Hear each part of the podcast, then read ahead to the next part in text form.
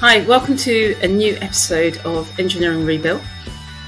Do you think you know a lot about construction? Maybe we can provide a fresh perspective. This is a podcast where we rebuild preconceptions of engineering, reclaim the narrative, and share the voices of women from across the construction industry. Why not join us? Let's get started.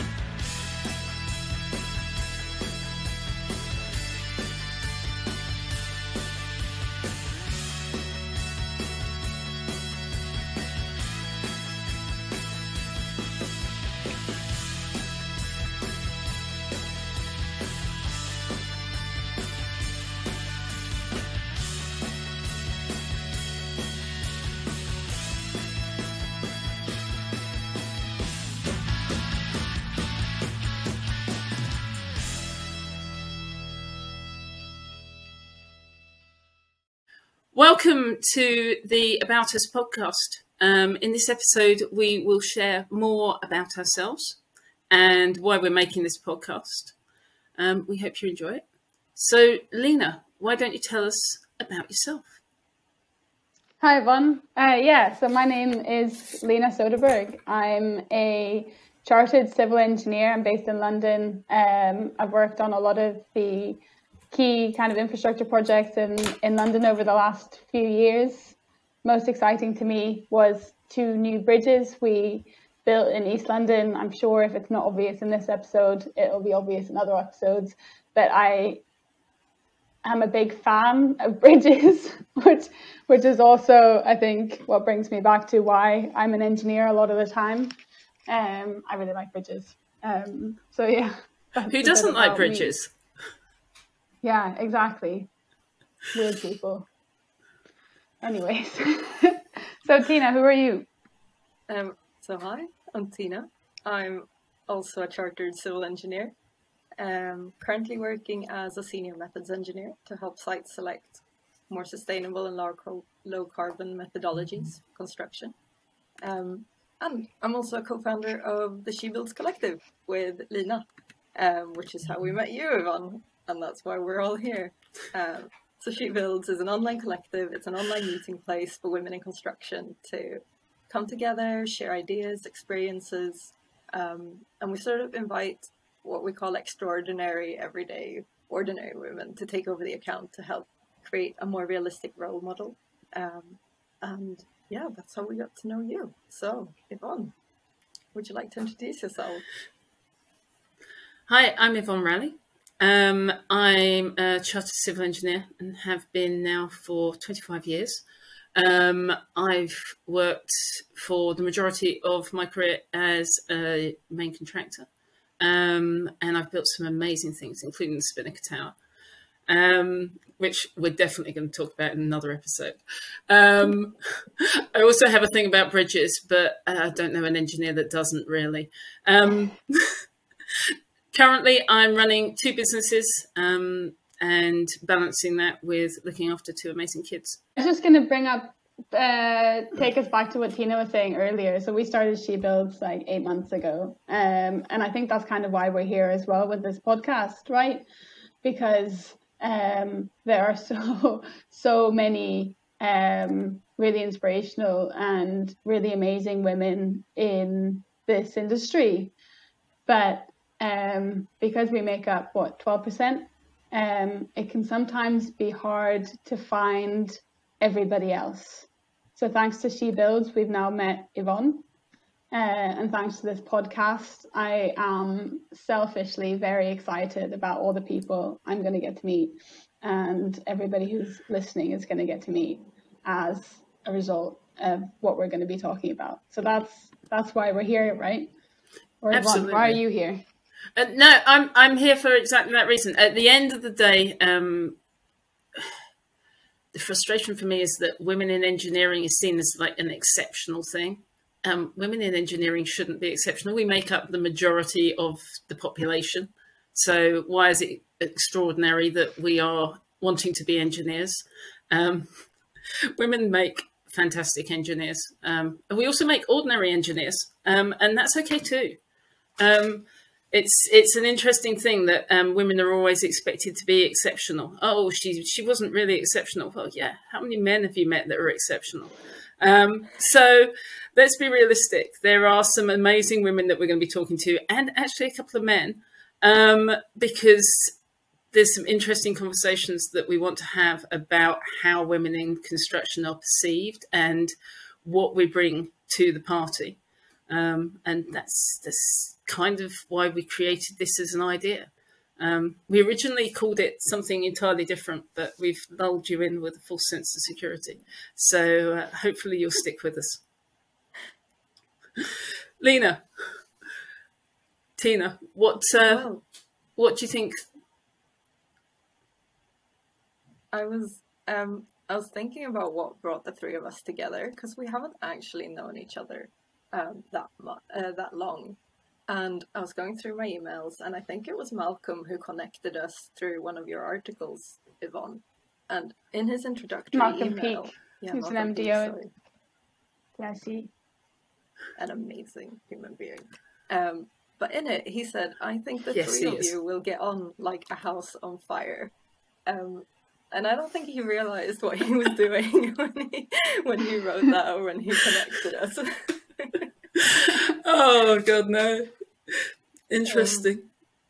so yeah, I'm here because I think this podcast is going to be an amazing platform, right? It's a an opportunity for people to share their stories and share their ideas, and I think every single person has a story to tell.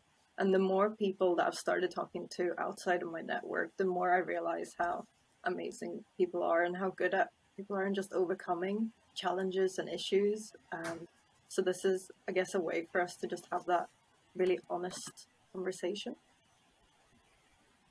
Absolutely, and I think that's that's key to this. Is this is not a glossy um, equality setting. This is a reality check on what engineering looks like from a female perspective.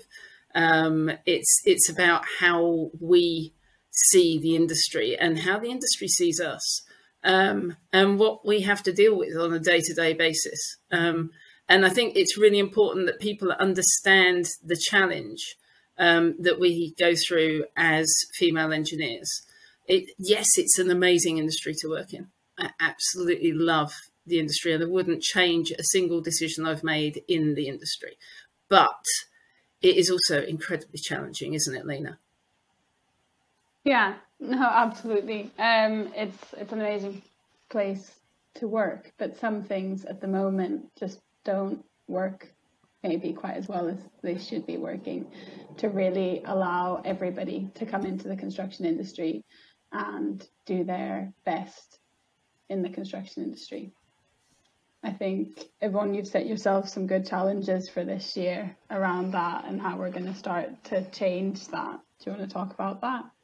So I'm in a really good position at the moment because I run my own company. I don't actually have to care about who hears what I say. Um, I, I think it's quite a privileged position. A lot of women in the industry have the challenge of having to balance the politics of the offices they work in and not being vocal um, with the desire to change the industry. Um, for me, I'm I'm fed up with waiting. I've been waiting 30 years for the industry to to change. Um, there were six percent women when I joined 30 years ago. There's 11 or 12 percent, depending on how you measure it now in the industry.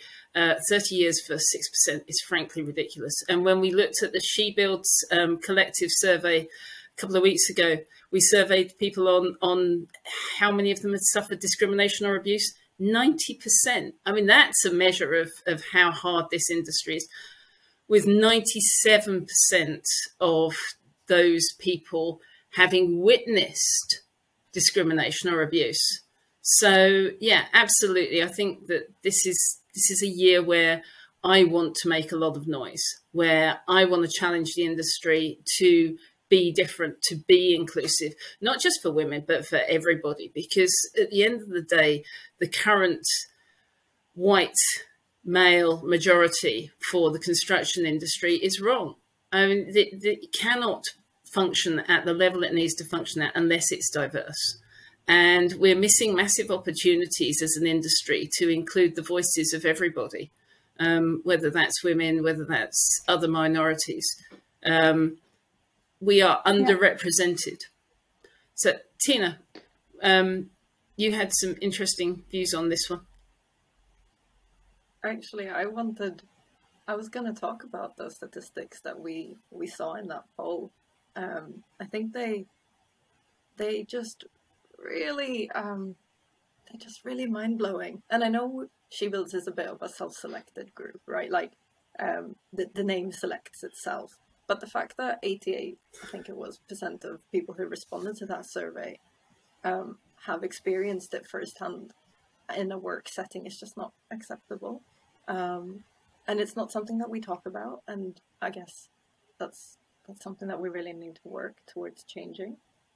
Um, so I think that's really interesting. Is I think that's really interesting as well because when you think about what it means, when you talk about um, kind of the types of sex- sexual harassment or inappropriate behavior or uncomfortable behavior that um, in this case it was mostly that women experience in the construction industry. What it comes down to is so simple. It's like we work in an industry that's not treating people with respect and it's not treating people with kindness and it's not taking care of people. And those are such basic values that I think we should all have as people in the way we interact with everybody. And we're not we're not doing it at the moment. So how do we do it properly? How do we how do we get people to see that that behavior that they think is okay mm-hmm. is making somebody else feel really uncomfortable? Because not only do we have an issue with getting women into the industry they come in and then they leave for a number of reasons. So I think, like everyone said as well, it's so so important if we're going to keep building big infrastructure, if we're going to keep building um, all these really necessary um, structures and developments that we need to keep ourselves moving and keep ourselves moving forward, then we need to not just get women in, we need to convince them that it's an industry worth staying in as well. Yeah. Um, I think 65% of women leave the industry within 12 months of joining. Um, compared to 45 i mean compared to 45% of men i mean the construction industry is definitely not for everybody but for mm-hmm. 65% i mean these these could be women who've done three years of engineering degree or four years of engineering degree and then still walk away after a very short period of time when the, i mean that must have been their dream to put that commitment into doing a degree or a, an apprenticeship or whatever it is, and then to walk away is is a real tell on on how difficult it is to be in the industry. And and when people say, "Oh, we're, we're celebrating eleven percent," uh, there's been a rise of one percent in the last three years in the number of women in the industry, and I think, but that's that's actually one percent more women who are just hanging on in there and and putting up with the the stress because they are really passionate about engineering. And i think that's the thing that connects the three of us is we are absolutely passionate about engineering um, and the construction industry being the best possible place because it could be an amazing place. Um, and we're, we're just missing an opportunity for it to be amazing. Yeah completely agree yeah. agree. And I and guess... you need that. Um... Go on. No, go for it, Tina. Um, I there's no like magic solution, right? We're we're all looking for for this way to, I guess, retain women and like retain people for the right reasons too. Um, making it a nice environment that's something you want to work within. Um, and from my experience, just having conversations with people who maybe don't understand, like just having the courage to have that conversation and speaking up in the first place, it kind of helps with the emotional intelligence, it helps with the empathy, it helps with the unconscious biases that they maybe don't realize was there in the first place. Um, and something, and maybe it's the engineering like within me that thinks that sitting around chatting all day isn't the solution um, it needs to kind of then lead into action. But if we can, like, if we can even just spark something, right, with these conversations, if that can lead into action, I think we're, I think we're on track for something much bigger, which I'm really excited about. um, sorry, Lynn, I cut. Yeah, I mean, this is step one. Go on. This is definitely no, just that's step all one. right. All right. Yeah. No, all I was gonna say is I come back to this example in my head a lot, but um, how women are something like fifty percent more likely to have a serious injury in a car accident because they use um, they use dummies in car accident testing that are based on male bodies. And I don't think anybody's done that on purpose. But what you've done is you've taken the best, what seemed like the best individuals for a job at the time, and you've put them together thinking that these best individuals will make the best team. But because there's no diversity in there, um, because you're only getting one type of person in there, you only get a solution that works for one type of person. Yeah. And so picking the best individuals doesn't give you the best team. And with the sorts of decisions that we're making in the construction industry for how this country will work, how other countries will work, really major, major infrastructure projects like HS2 and Crossrail and like the future of how our entire societies are going to work in the future we need to be building we need to be designing and building things that are fit for purpose for everybody. And we can't just be picking the best individuals for those projects and thinking that they're going to make the best teams we need to be understanding what are the skill sets and what are the perspectives that we need in the situation to be able to deliver the best possible product products and so, yeah, 11% isn't enough, right? We're not, Yeah. we're not going to get there with 11%. No, eleven percent Um, is definitely not enough, and it's interesting because when you look at all of the research that's been done on how diversity impacts teams, a diverse teams make better decisions 87% of the time. They make faster decisions. So if you've got a diverse team, if your board of directors, for example, is diverse, then you can be- make better strategic decisions faster. Your your operational teams would work faster and more efficiently if they were diverse. I mean, the figures are out there. There's been lots of research done on this um, by really major sort of places like uh, Harvard University. I mean, they, they've they've looked at these things and they've gone, yeah, what does it look like? What does diverse do for you? Diverse means you make more money, you make it faster, you make quicker decisions, you're operationally more efficient. Well, I'm sorry, but what kind of idiot doesn't then want to be diverse? And so, why is it taking us so long to get to a point where we are a diverse environment? I, women on boards of construction companies. Name three. Oh yeah, look. this, this is what's so interesting in that um, I think it was McKinsey released a study saying just having that one isn't enough. So having one token woman or one token uh, like being minority isn't enough. You have to have at least two or more. Um, Yeah. And I guess because it allows for that conversation. So naming three, Yeah. uh, unheard of. Um, because I don't think people have sussed that you have to have at least two. They think one is enough. Absolutely. Um, Uh, it's interesting though. And Um, how, Oh. how many engineering, I mean, by definition, every engineering meeting that I sit in has at least one woman. but but there's never two like there's so rarely two and how many are going on that i'm that i'm not in that have zero i don't have any maths for that but it, it's just my personal experience it- is I mean- one one is all the time two is sometimes and three is never I love it that. is it is a ridiculous scenario. I mean, thirty years I worked in the I worked in the industry. Uh, Twenty five years on s- in site based environments, um, tendering and and also on site. But I mean, in the whole time I was on site, I, there were only two jobs where I, there was another woman working in a an engineering role. I mean, yes, there were women PAs, there were women office managers, but actually somebody on the coalface working with me. Yeah, I it was twice in twice in 17 years. It's I mean utterly ridiculous. But there, I mean there is light because if you look at um, somewhere like Heathrow, um, we do a lot of aviation work, and and look at Heathrow Airport and the initiative they're running in terms of inclusion.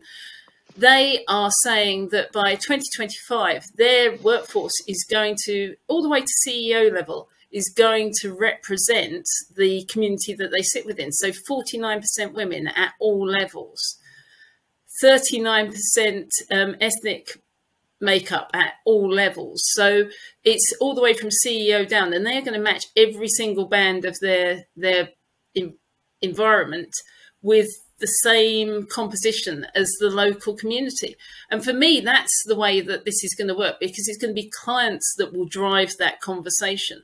But construction companies who choose to embrace diversity are going to be seen in a much better light because the clients are looking for that diversity. If you turn up at a client interview and the client interview panel is a, a diverse environment and you're turning up with a four man white male over 60 setup or maybe over 50 if we're being generous, then how can you be taken seriously by a client who really does value diversity? Do your actions speak louder than your words? It's all well and good having an equality, diversity, and inclusion policy, but in so many cases, that's just a whitewash, quite literally, mm. over a rotten core. Um, and I, I think that there's there's so many conversations that people should be having, and that's why this is this is a really good environment for us to showcase what women can change. So, I mean, if we're looking at the next five years in the industry, I'd really, really like for us to have made significant change, not 1%, not 2%, but 20%, 30%. Mm-hmm. Because unless we push our own narrative, then we are never going to get there. We are not a minority. We are the majority. We are underrepresented in the workplace, and it's time it stopped. Sorry, I'm off my oh soapbox now, girls. no, I love your soapbox. No, How do we get yeah. there? How do we get there? We get there by How being really, really loud and compelling. I mean, we're engineers. We do data. We know what the data shows. We can show what the data shows. And I think that there's just not even that nobody's looking at the data. They have a director and they're they're floating in the balloon above the above the rainforest and they're looking down, they're going, Hey, look, everything's green. And when if they actually came down below the canopy, they'd see that everything was really a a, a war. I mean it's it's a engineering engineer environment down here. And that's not the way it should be running. So the directors and the board members and the CEOs need to get off of their ivory towers and come down to the bottom. And things like reverse mentoring, things that where there is a real opportunity for people to engage with people who can change their understanding of how this works. Because if they continue to just listen to white, pale male voices, they're never going to hear anything new. I love the way Tina was smiling at that. Go on, reverse mentoring. um, yeah, I've helped set up like pilot schemes within our business, and I've, I've reverse mentored senior leaders in our industry, and it's it, it it's that like planting the seed and sparking the conversation and just helping them understand what's going on because they're not told these things, I guess, because they don't naturally go and talk to um, these kinds of people on site or, or that's not the conversation you would you wouldn't open up and have this brutally honest conversation with your CEO, for instance, when they're down on a site visit. So they don't get to hear these things um, unless yeah. you create that safe environment to have an honest conversation. Um, so yeah, I'm a big fan of reverse mentoring, and I think it will help. Um, like for me, in the next five years, and how we get to that 20, 30 percent, I think culture will play a really, really big role in um, helping us get there. So creating and changing the culture um, into something that people are attracted to, to something that they, you know, it's a place where they want to work rather than a place where they want to leave. Um, yeah, so culture is a really, really big one for me. And I think it goes hand in hand with um, sustainability, which is the other big passion of mine.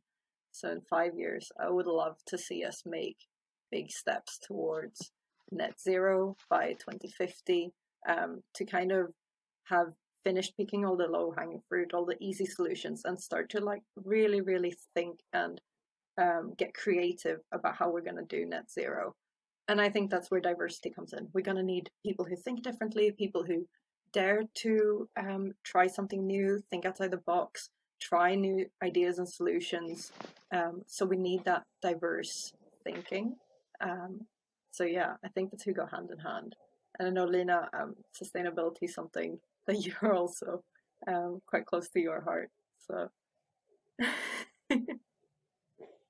yeah, I think it's something that we um, we've bonded over a lot as we've kind of got to know each other. Um, but I think sustainability is also is is also really exciting, right? We talk about civil engineering and we all talk about being problem solvers. And and the sustainability is such an awesome opportunity to to just to take problem solving to to take problem solving to the new level. Like how do we completely change the way that we do things so that we're actually making a better world for the future, not just the infrastructure, but the climate and the environment and everything. Um, so it seems it seems it, se- it seems like a natural step for engineers to want to take on the climate uh, climate crisis because problem solving is what we do anyways. Um, so why not do it in this setting? Absolutely. And that's probably a good place to pause and pick that conversation up with our next guest. Yeah, I'm so excited to meet some new people uh, and have even more conversations with with both of you and the speakers that we have on here. Um, I'm really, really looking forward to it. I can't imagine uh, two better people to be doing it with. It's going to be likewise excellent. It's going to be a hell of a party, ladies. Thank you for listening to this episode of Engineering Rebuilt. We hope you enjoyed being part of the conversation. Please join us next time to hear more diverse stories from people who are reclaiming their narrative to rebuild engineering.